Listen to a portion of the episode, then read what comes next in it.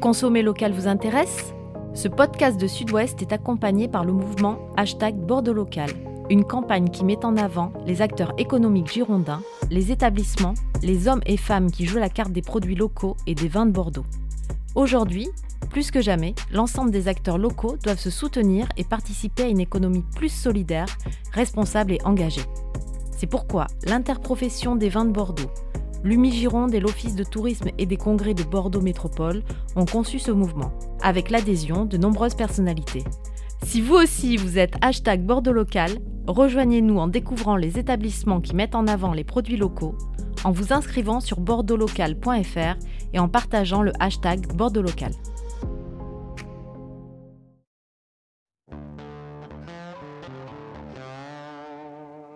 La suspension des cotations du vin en vrac. Est-ce grave, docteur? Le Conseil interprofessionnel du vin de Bordeaux a suspendu la cotation des vins achetés en vrac par les négociants aux vignerons. On revient aujourd'hui sur cette disparition. La décision du CIVB a suscité pas mal de commentaires et aussi un certain émoi dans les vignes. Pourquoi une telle décision? Est-elle légitime? On y revient aujourd'hui. Bonjour à tous, vous écoutez les 4 saisons du vin, les 4 saisons du vin, le podcast de la rédaction de Sud-Ouest qui raconte le monde du vin et qui revient sur ses faits majeurs, qui tente d'en décrypter les enjeux. Saison 5, épisode 8. Je suis Mathieu Hervé, je suis avec César Compadre, responsable de la rubrique vin à Sud-Ouest. Bonjour César. Bonjour. Alors je le disais, on a besoin de ton expertise aujourd'hui. Tu es d'ailleurs euh, le seul invité. On revient aujourd'hui sur cette décision du CIVB, le Conseil interprofessionnel du vin de Bordeaux. La suspension du vin en vrac, ça peut paraître un peu nébuleux pour les gens qui ne sont pas des professionnels, mais c'est très important. Alors d'abord, c'est quoi le vin en vrac? Le vin en vrac, c'est le principal indicateur économique de la filière vin à Bordeaux. C'est un indicateur professionnel, donc évidemment, il n'est pas très connu par le grand public, les acheteurs, les amateurs de vin. De quoi parle-t-on? On parle des transactions professionnelles qui sont faites tous les jours sur la place de Bordeaux entre les vignerons qui achètent du vin et les négociants qui le vendent. Parce que contrairement à une idée euh, usitée, la plupart des viticulteurs ne vendent pas directement leur vin, ils le confient à des négociants dont c'est le métier. Et donc là, on ne parle pas du tout de, vin bas de gamme hein, euh, quand on parle de vin en vrac. Ça peut être des vins très qualitatifs. Exactement. Le terme vrac est potentiellement péjoratif, mais le vrac, les transactions en vrac représentent 42% des échanges de vins dans la filière bordelaise. Et le vrac concerne tous les vins. Des vins de Bordeaux, des vins de Côte, des vins de Grave, même des vins du Médoc et des vins Saint-Émilion. La définition du vrac, on, vient de l'évoquer, le producteur produit et le négociant vend. Et donc, c'est le cœur, c'est le cœur de la machine. Donc, euh, on parle 42%, on parle presque d'une bouteille sur deux de vin de Bordeaux vendu et distribué. Exactement. Le négociant a besoin de vin. Il travaille avec des courtiers, des intermédiaires très importants dans la filière. Le négociant a besoin de tel type de vin, de tel type de, qualité de vin. Il demande au courtier d'aller dans le vignoble et de rechercher auprès des producteurs ces types de vins. Les producteurs présentent leurs échantillons, les courtiers amènent les échantillons aux négociants, les négociants les goûtent et, oui ou non, un négociant décide d'acheter telle catégorie de vin chez tel vigneron via le courtier. Alors revenons sur cette suspension des cotations du vin en vrac. Euh, historiquement, comment ça se passait? Alors, premier élément, le vin en vrac, il est coté en tonneau. Le tonneau est une unité théorique qui représente 900 euh, litres de vin.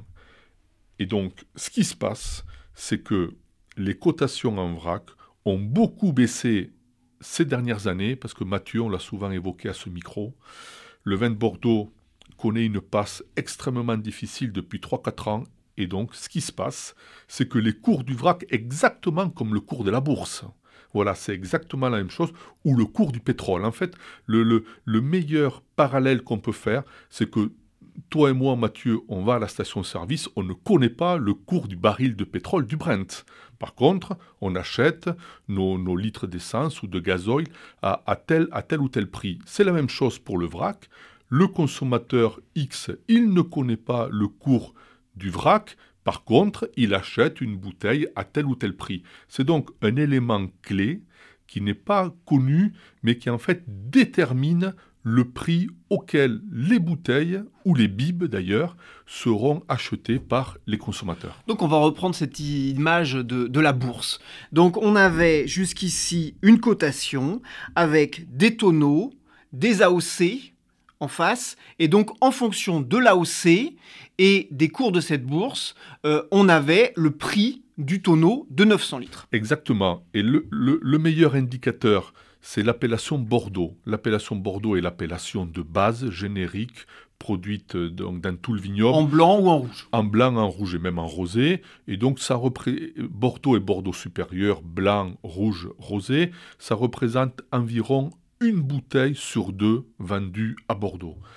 Ce cours du vrac s'est écroulé depuis quelques années et aujourd'hui l'entrée de gamme, disons la, fourchette basse de ce, cours, de cette cotation, elle ne dépasse pas 600 à 700 euros le tonneau. Pour faire simple, c'est 60 à 70 centimes le litre de vin échangé entre un producteur et un négociant. Ce cours s'est écroulé et le conseil interprofessionnel qui fournit ces cotations un vin vendu est enregistré au conseil professionnel, un conseil interprofessionnel des vins de Bordeaux, le CIVB, et c'est le CIVB qui produit ces cotations en fonction des vins vendus. Donc le CIVB, euh, il fut un temps où il transmettait effectivement ses cotations à Sud-Ouest, et puis il les publiait également dans euh, la lettre hebdo de la filière. Exactement. Et donc depuis, euh, depuis la semaine dernière, euh, ces cotations ne sont plus publiées dans la lettre hebdo. En fait, le thermomètre, puisque les cotations sont un thermomètre, eh bien le thermomètre n'a plus été publié chez Sud-Ouest, notre quotidien, ce qui était le cas depuis des années et des années. Donc finalement, l'information n'est pas fournie aux professionnels et au grand public. Et maintenant, Mathieu, tu l'as dit, ce baromètre, ce thermomètre, ces cotations en vrac ne sont plus fournis dans le bulletin hebdomadaire que l'interprofession envoie à tous les adhérents, c'est-à-dire les vignerons et les négociants. Concrètement, eh bien, les échanges, euh, comme à la bourse, les échanges se feront sans cotation officielle. Alors, le CIVB, le Conseil interprofessionnel, a expliqué sa décision et je vais retranscrire exactement ce que dit d'ailleurs Christophe Château, le responsable de la communication du CIVB. Il dit Dans le monde entier, beaucoup d'observateurs se focalisaient sur ces prix planchers, alors qu'ils ne représentent qu'une faible part des transactions. Via ces cotations du vrac, le vin est considéré comme une matière première. Nous voulons sortir de cette logique qui tire les prix vers le bas. Autrement dit, le Conseil interprofessionnel des vins de Bordeaux considère que la publication de cet indicateur de cotation des vins en vrac était incomplet pour lire le marché. Euh, qu'est-ce que tu en penses, toi? C'est une vérité, hein, parce que le, le, vin en vrac est donc une cotation professionnelle. Cette cotation s'effectue par fourchette, c'est-à-dire pour reprendre l'exemple que, nous prenions tout à l'heure pour l'appellation Bordeaux rouge de base, la fourchette pouvait être entre 650 et 850 euros par tonneau, et c'est vrai qu'on retenait, l'ensemble des professionnels retenait essentiellement la fourchette basse. Et donc, en retenant cette fourchette basse, et ces cotations sont lues dans le monde entier, hein, c'est-à-dire que ça part à New York, ça part en Chine, ça part partout eh bien, cette fourchette étant basse, le, client venu d'un autre pays pouvait demander des prix plus bas à des vignerons bordelais qui, eux, vendaient en bouteille. Donc c'est vrai qu'il y, a un hiatus entre cette information du vrac et le prix auquel on peut trouver les bouteilles.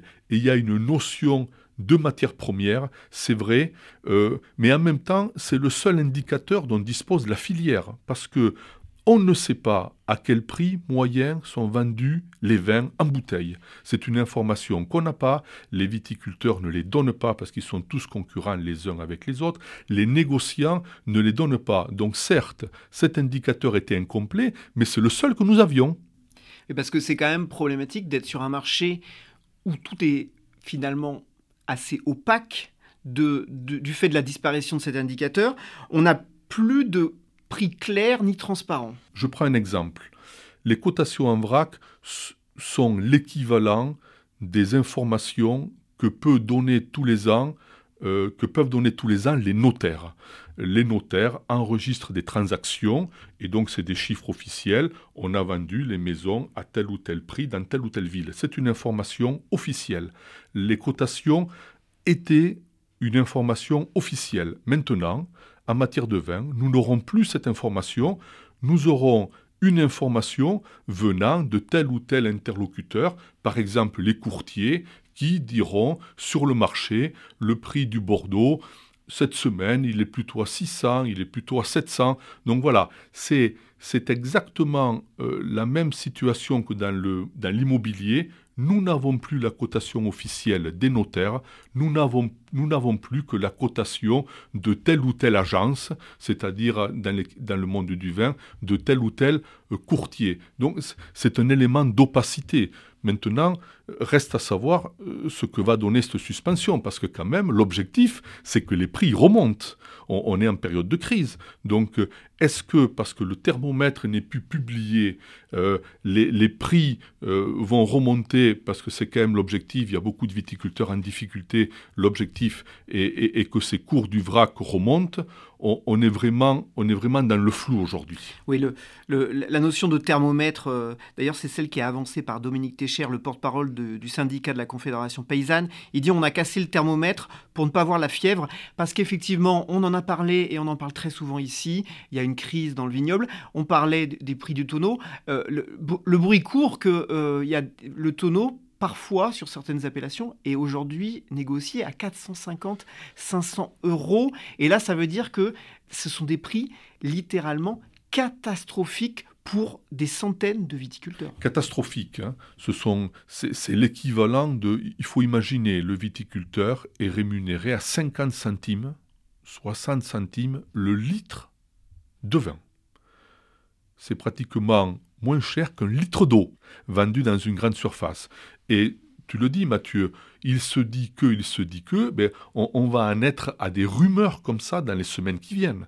Il n'y aura pas d'éléments tangibles, il n'y aura pas de cotation officielle, donc on sera dans un monde d'approximation, de on pense que. D'ailleurs, au bureau du CIVB, prendre cette décision a été très compliqué, m'a-t-on dit. Il y a eu beaucoup, il y a eu beaucoup d'échanges. Bon, finalement, la décision de les suspendre euh, a été prise, mais euh, d'autres, d'autres professionnels euh, pensaient qu'il, ne, fallait pas le faire. On va, on va surveiller tout ça dans les semaines et mois qui viennent. en tout cas, les, les niveaux de stock restent évidemment très important, euh, notamment en rouge dans le vignoble. Et puis, euh, il y a ce millésime 2022 qui arrive, dans ce contexte-là, dont on dit qu'il est, qu'il est plutôt très bon. La mauvaise nouvelle, c'est que ce millésime 2022, ces volumes sont, sont dans la moyenne des cinq dernières années. Ce n'est pas une, très, une récolte importante en volume. Habituellement, quand une récolte était annoncée peu volumineuse, les cours du vrac par anticipation augmentaient. Ce n'est pas du tout le cas cette année. En fait, la machine est vraiment en panne, comme, on ne l'a pas eu depuis des années. Et en conclusion, la, suspension de, ces cotations, globalement, il me semble que ce n'est pas une bonne nouvelle parce que tout élément d'information pour un producteur et un négociant, il vaut mieux être informé que de rester dans le brouillard, me semble-t-il. Mieux vaut être informé que de rester dans le brouillard. On se, quitte là-dessus. Merci pour cet éclairage, César, et merci à vous tous qui êtes toujours plus nombreux à écouter nos podcasts. N'hésitez pas à nous envoyer vos messages, avis ou suggestions pour de prochains épisodes à podcast.sudouest.fr. Retrouvez tous nos épisodes sur sudouest.fr. Pour ne pas manquer les prochains, abonnez-vous euh, à Sud-Ouest sur Deezer, Spotify, iTunes ou Google Podcast. À la semaine prochaine. D'ici là, portez-vous bien et rappelez-vous, le meilleur vin n'est pas nécessairement le plus cher, mais celui qu'on partage avec modération et responsabilité.